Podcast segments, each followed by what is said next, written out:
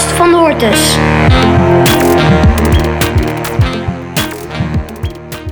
Ik ben wetenschapsjournalist Maartje Kouwen en dit is een podcast in de reeks Plantenwetenschap voor de Hortus Amsterdam. Ik spreek vandaag met Joseline Kwant, journalist en schrijver van onder andere Nature Moments. En we gaan het hebben over het effect van groen. Want we zien om ons heen in Nederland, maar ook daarbuiten wel een soort van groeiende behoefte aan groen en aan natuur en planten om ons heen. Heb jij daar een verklaring voor? Ik denk dat er meerdere verklaringen zijn. Ik denk dat één verklaring is toename van stress. Dus mensen zijn heel gestrest en zoeken echt naar manieren om tot rust te komen. En ik denk dat, het, eh, dat mensen heel snel al voelen van in de natuur kom je tot rust. We Hmm. hebben een soort van automatische trek naar het strand of naar het bos. Eh, ik denk dat dat een van de redenen is dat er meer interesse is van hoe kan ik dat implementeren in mijn leven. En een andere is het gevoel dat het, eh, dat het aan het verdwijnen is. Dat, er, dat, het, De natuur. dat, dat de natuur in gevaar is. Ja. Dat er mensen ook meer ernaar kijken. En het derde is denk ik dat er gewoon heel veel beschikbaar is nu. Er is gewoon ontzettend veel nieuw onderzoek naar. De, er zijn de laatste tien jaar zoveel onderzoeken geweest naar wat het effect van groen en de natuur op je hoofd is en op je, op je lichaam. En die onderzoeken die verschijnen natuurlijk in boeken. Er zijn de laatste twee jaar, geloof ik al, in, alleen in Nederland iets van zes boeken over bosbaden verschenen. Er zijn heel veel tijdschriften die er themanummers aan wijden. Eh, dus het is ook in, op Instagram is het, een, is het een groot ding. Natuur is echt een beetje een thema. Ja.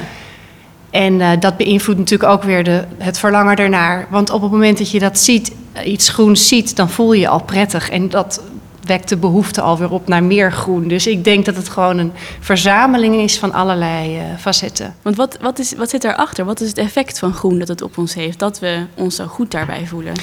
Ja, er zijn ook meerdere verklaringen voor. Maar groen doet gewoon echt ontzettend veel met ons. We worden er rustiger van, we worden er zelfs creatiever van. Er zijn onderzoeken waaruit blijkt dat eh, je bloeddruk daalt bij het zijn in de natuur. En alleen al bij het zien van groen. Alleen al bij het zien van plaatjes van natuur worden we rustiger. Dus je hoeft niet eens de natuur in. Al heb je dan ook nog allerlei andere eh, weldadige kwaliteiten van het in de natuur zijn. Ja. Maar alleen de aanblik van de kleur groen doet al iets met ons hoofd en het gevoel van rust. En daar, ja, daar zijn ook weer meerdere verklaringen voor. De ene is natuurlijk dat we zelf natuur zijn. Het is waar we zijn geëvalueerd. Is waar we 99% van de tijd hebben doorgebracht. Vroeger, Dus, ja, vroeger. ja. Ja. we zijn pas heel kort eigenlijk eh, helemaal eh, omhuld door de stad. Maar Ja. waar wij onze waar wij mens zijn geworden, is natuurlijk gewoon in de natuur. Dat is de biophilia-hypothese. Dus dat het gewoon, ja, het is ons thuis. En het is, eh, iemand vertelde ooit tegen mij van, het is een oude vriend. Natuur is een oude vriend. Hmm. En dat voelen we zodra we weer ermee in contact komen. Ja. Het heeft ons geholpen. Eh, en het andere is dat de kleur groen is een. he- het kost ons heel weinig energie om de kleur groen te zien.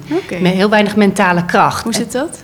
Omdat het natuurlijk ons thuis is, is het ook een van de kleuren waar wij zeg maar heel weinig inspanning voor hoeven te doen om het te zien. En zodra het afwijkt, dus een felle kleur is, dan. Of eh, de geluiden van de stad, eh, dat zijn dingen die meteen onze aandacht grijpen. Waar we meteen iets mee moeten in kaart brengen. Is het gevaarlijk voor ons of niet? Ja. Maar het wuiven van bomen, dat zijn geluiden die heel weinig inspanning voor ons vragen. Want dat stelt ons gerust. Daar is geen gevaar. Ja. Eh, de kleur groen op zichzelf is ook geen gevaar. We zijn heel erg gewend om die kleur te zien. En ehm, eh, zodra het afwijkt, gaan we een soort van aan. Dus wat onze hersenen doen in de natuur en in groen is ontspannen. Ja. En eh, alle andere momenten dat we zeg maar gerichte aandacht nodig hebben, zijn we aan het spannen. Is, maken we, ja, dan zijn we onze geest aan het spannen. En in de natuur zelf, als er geen gevaar is, er is geen leeuw, laat maar zeggen, dan eh, gaan die andere delen in onze hersenen werken.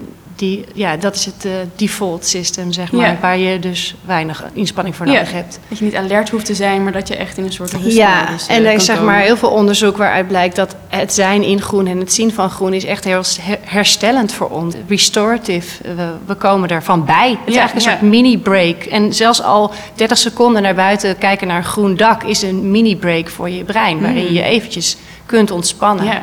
En ook echt anders dan, dan even lezen of even iets anders ontspannends doen. Hè? Daar hebben ze ook wel onderzoek naar gedaan. Ja. Dat het ook echt, ook al is iets anders, misschien ook wel ontspannend voor jezelf. Maar dat iets met groen toch op een andere manier ontspannend werkt. Ja, voor no- je- ja nog meer. Het is het gewoon het summum van ontspannen eigenlijk. Ja. Ja, tenzij je er niet prettig voelt. Hè? Want er is ook alweer onderzoek geweest dat doordat wij zo weinig kennis nog maar hebben van de natuur, kan een bos ook voor veel mensen juist een beetje bedreigend zijn. Ja. Dus dat ze zich er niet. Dus je moet wel echt het gevoel hebben dat je veilig bent. Ja. Ehm, maar ja, de kleur, bijvoorbeeld zoals we hier in de hortus zijn, al dat groen om ons heen. En eh, niet alleen de kleur groen, maar ook de fractals. Dus het voortdurend herhalen van de patronen in de natuur. Dus een- Ja. de vertakkingen van een boom, steeds in het kleiner tot de vertakking in het blaadje. Die fractals maken ons ook rustig. Dus dat is, ja, eh, en de geuren van een bos maken ons ook rustig. En Ja. de geluiden ook. Ja. Dus je hebt al die dingen bij elkaar eh, die ons niet alleen eh, rustiger maken, maar ook eh, gelukkiger. Hmm. En dat is ook iets wat ze steeds meer echt heel bewust toepassen. Hè? In bedrijven of Ja. in ziekenhuizen Ja. bijvoorbeeld. Ja, ik sprak een, eh, een, eh, een stadsplanner eh, uit Sheffield, daar zijn ze er heel ver mee. Om groen in de, in, de, ja, in de stadsomgeving aan te brengen. Want het blijkt ook dat als je meer groen hebt in een stad, dat mensen ook meer gaan bewegen. Dus als je een park hebt, dan gaan mensen vanzelf daar meer wandelen en gezonder leven. En als je een groene muur hebt, dat heeft ook al heel veel effect. Maar is- er is ook ontzettend interessant onderzoek in Philadelphia. Daar hebben ze dan leegstaande stadsplots, zeg maar een beetje leegstaande gebieden. Hebben ze moestuinen, buurt, buurtmoestuinen van gemaakt. En ehm, dat heeft heel veel gedaan voor die gemeenschappen. Er is gewoon significante daling geweest in die gebieden waar ze dat hebben gedaan. Van Branas, voor wie het wil weten. Ehm, hebben ze eh, onderzoek gedaan naar eh, het aantal geweldsdelicten en vandalisme. En dat is gewoon significant gedaald in de gebieden waar ze dus van die bewerkte plots hadden. Ja. En ja, dat heb je natuurlijk ook al in gewoon een stad als Amsterdam, in mijn eigen buurt. Eh, daar hebben we nu ook een buurtmoestuin. Echt midden in onze wijk heb je een groot grasveld. Het was gewoon een kaal groot grasveld. Er gebeurde niet zoveel. Dat doet ook niet zoveel met je. Nee. Eh, maar daar hebben ze dus nu met buren eh, een, een buurtmoestuin gemaakt. Waarin buren dus een eigen stukje grond hebben. En planten eh, vragen ook heel weinig van je. Dus als jij in je tuin aan het werk bent, je, hebt, je hoeft niets op te houden. Je hoeft je niet eh, beter voor te doen. Je hebt geen sociale codes Nee. waar je aan moet houden. Nee. Dus daar ontspan je ook al van. Ja. Maar dat niet alleen. Ook het praten met buren over je tomatenplanten zijn natuurlijk hele eh, makkelijke, laagdrempelige onderwerpjes waar je vrij stressloze gesprekken over kunt hebben. Ja. En dat schijnt dus ook echt iets te doen voor de cohesie, voor je buurt, je gevoel van eenzaamheid. Eh, dat, ja, dat is enorm wel goed voor zo'n, voor zo'n buurt. Ja, ja, voor zo'n gemeenschap in Ja, en, de- daar is gelukkig een groeiend besef bij veel stadsplanners dat dat zoveel uitmaakt Ja. voor mensen. En ook in bedrijven waar het juist niet gaat om ontspanning, maar waar mensen misschien juist continu zich moeten concentreren en continu productief moeten zijn, daar kunnen planten of, of een groene muur bijvoorbeeld ook heel veel opleveren, toch? Ja, ja, sowieso. Ja, als jij uitzicht hebt, als jij een raam hebt met uitzicht op groen en eh, tussen je mails versturen door, en mails versturen is echt een hele geconcentreerde bezigheid. Hmm. Als je daartussendoor even naar buiten kijkt, dan ben je daarna weer veel productiever.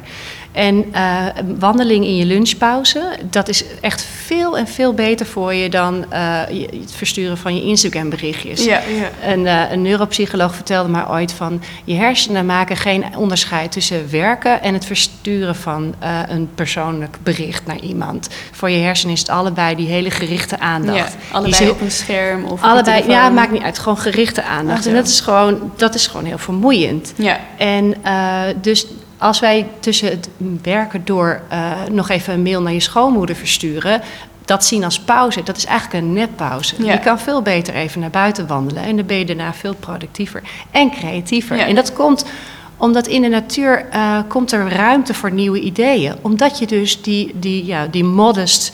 ehm, ja, hoe noem je dat nou? Dat moet ik even, even opzoeken, want ik vergeet steeds dat woord. Je hebt dus, het is een soort eh, zachte fascinatie. Dus, dus natuur is heel stimulerend, heel interessant. Maar het eh, zoals een zonsondergang is fantastisch. Maar het, het is wel een keuze als je daar naar kijkt. En op het moment dat je naar een zonsondergang kijkt, is dat heel weldadig. Dat je gevoel van tijd verlengt zelfs. Ehm, maar het is niet dat die zonsondergang met bliepjes jou aan het vertellen is dat die aan het dalen is. Nee. Snap je? Dus het is een soort zachte fascinatie.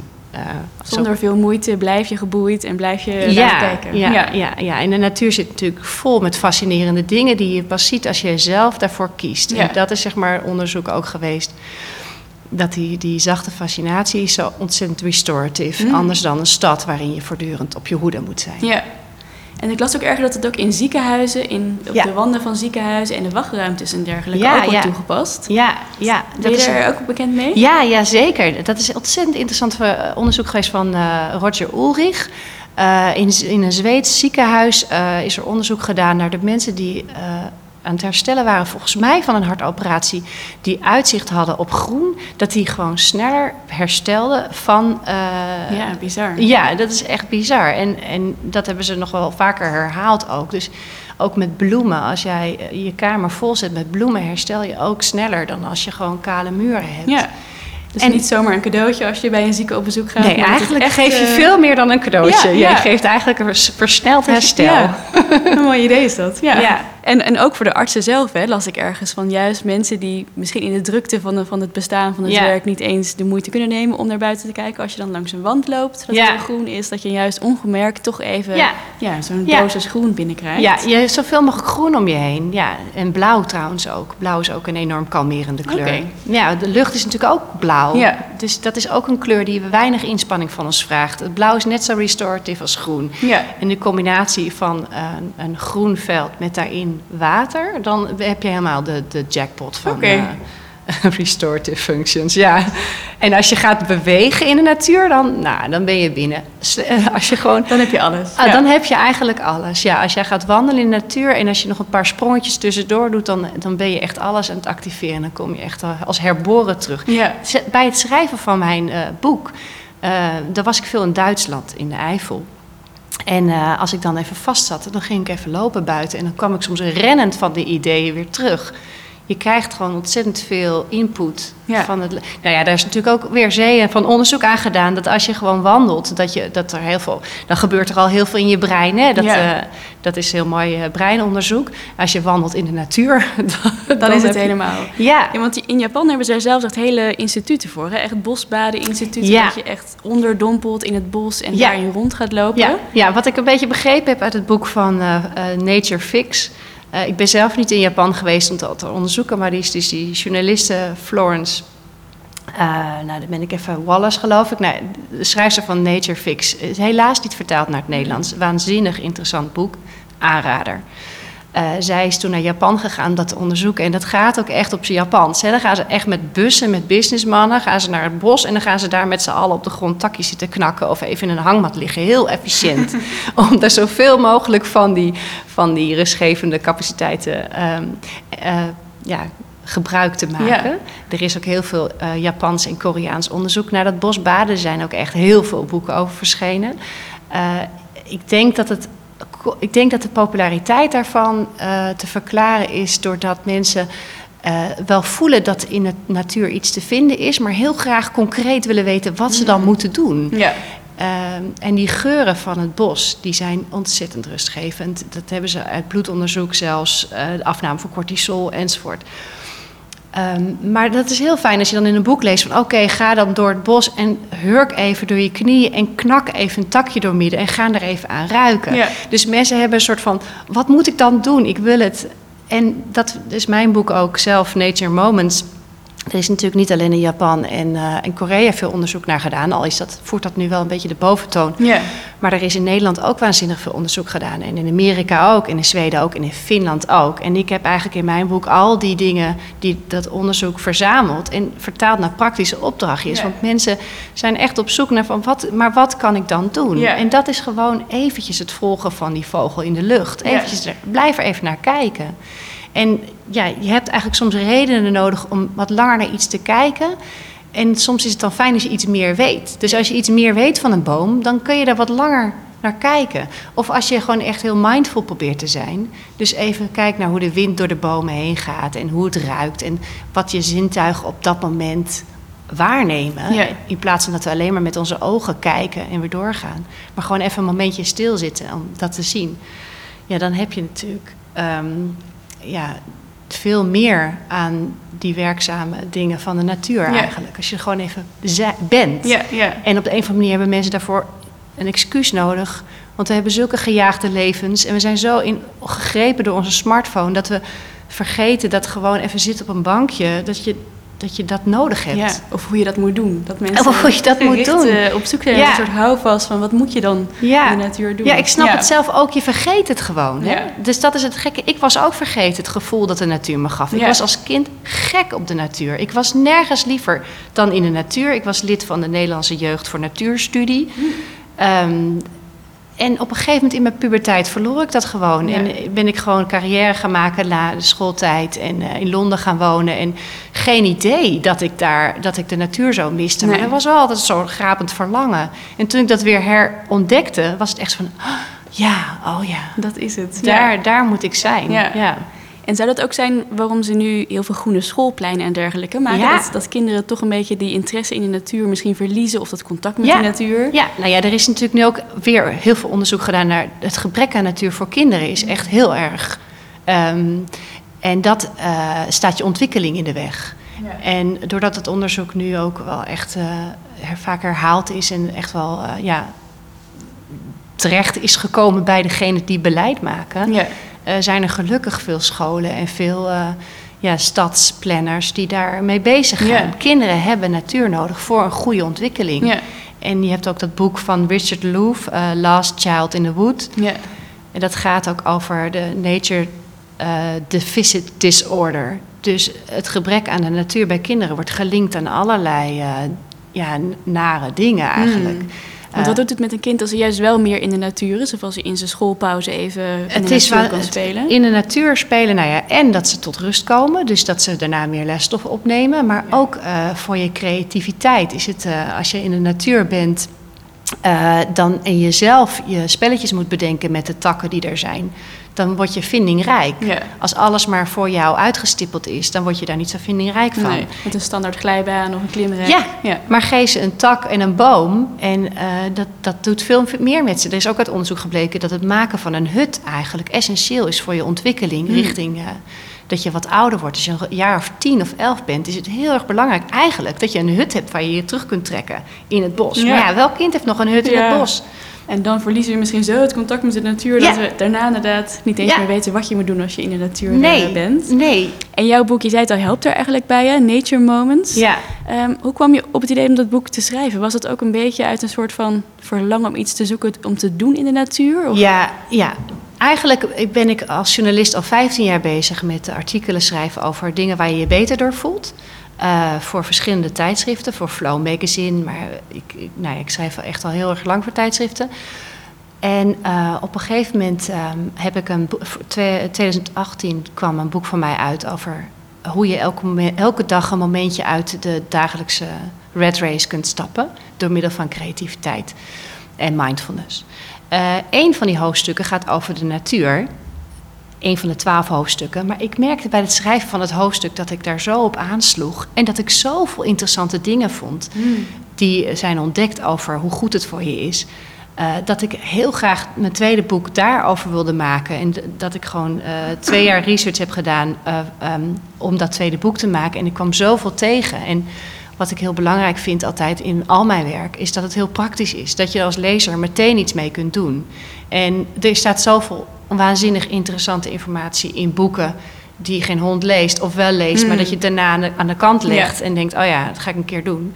Dus ik heb liever een heel praktisch boekje waarin ik echt allemaal kleine opdrachtjes geef om elke dag die, die, eh, dat contact met de natuur Ja. eventjes aan te halen. Een soort ecotherapie in 365 Ja. kleine dingetjes om te doen. Dus het is echt voor elke dag, voor een jaar lang, eigenlijk elke dag een opdrachtje om even Ja. de natuur op te zoeken of even iets met de natuur te doen. Ja, ja, en vanuit mijn achtergrond voor Flow Magazine, het, het gaat veel over creativiteit. Want als je een plantje tekent, dan geeft het je een excuus om er iets langer naar te kijken. Ja. En dan zie je hoe die nerven lopen. En dan zie je hoe waanzinnig dat bloemetje is, hoe klein ook.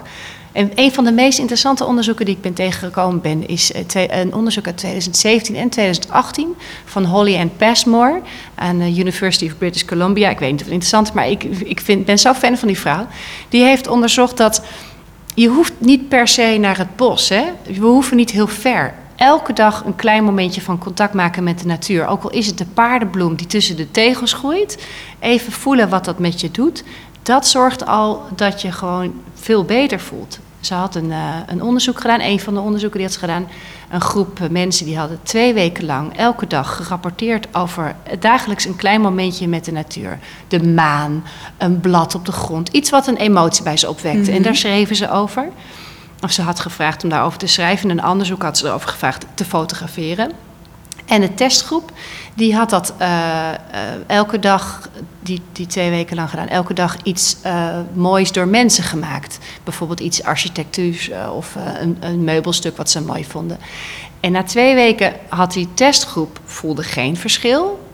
Maar die groep die elke dag contact met de natuur had Mhm. gemaakt, die voelde zich gelukkiger, meer tevreden met hun leven, meer verbonden. En niet alleen verbonden met de natuur, maar gewoon met de mensen om zich heen. Ja. Die waren zelfs socialer geworden. Er waren zo ontzettend veel positieve dingen uit voortgekomen. En dat was gewoon elke dag een klein momentje maken met de natuur. Ook die boom bij de bushalte. Dat is, die is al herst- herstellend Ja. voor je. Als je er even gericht naar kijkt, Ja. oog voor hebt. Dat is wel, dan, je moet er gericht naar kijken. Ja. ja dus enige mindfulness, dus met aandacht, is wel eh, nodig. Ja. Ja. En dan kan elke dag iets kleins al zo'n groot Ja. effect hebben op, eh, op de rest van je leven. En dus ook dat het niet iets heel groots hoeft te zijn. Je hoeft niet per se het bos in Nee. of eh, nou ja, naar de hortus. Dan is het Nee. eigenlijk wel weer een soort bos in het klein. Ja, wat Maar me altijd verbaast is dat mensen dat, eh, een reis boeken naar Afrika... om daar dan in de wilde natuur leeuwen te gaan zien... terwijl ze de boom om de hoek niet, geen blikken waarde gunnen... Nee. en ook niet eens weten wat voor een boom dat is. Ik denk van ja, als je gaat voor de natuur... ga dan eens kijken wat voor bomen er in je eigen straat groeien. Ja. Want dat, dat, is ook, dat is echt waanzinnig. Probeer het maar. Ga Ja. maar eens kijken wat er in jouw straat groeit. En je voelt je zoveel beter. Nou, ik hoop dat, eh, dat jouw verhaal en, eh, en jouw boek ook eh, ervoor zorgen dat heel veel mensen dat gaan doen. En heel veel mooie natuurmomentjes kunnen oppakken. Bij zich thuis of hier in de hortus of waar dan ook. Ja, En dank je wel voor nu. graag gedaan. Dit was Maartje Kouwen voor de reeks plantenwetenschap voor de Hortus Amsterdam met Joseline Kwant, schrijver van Nature Moments.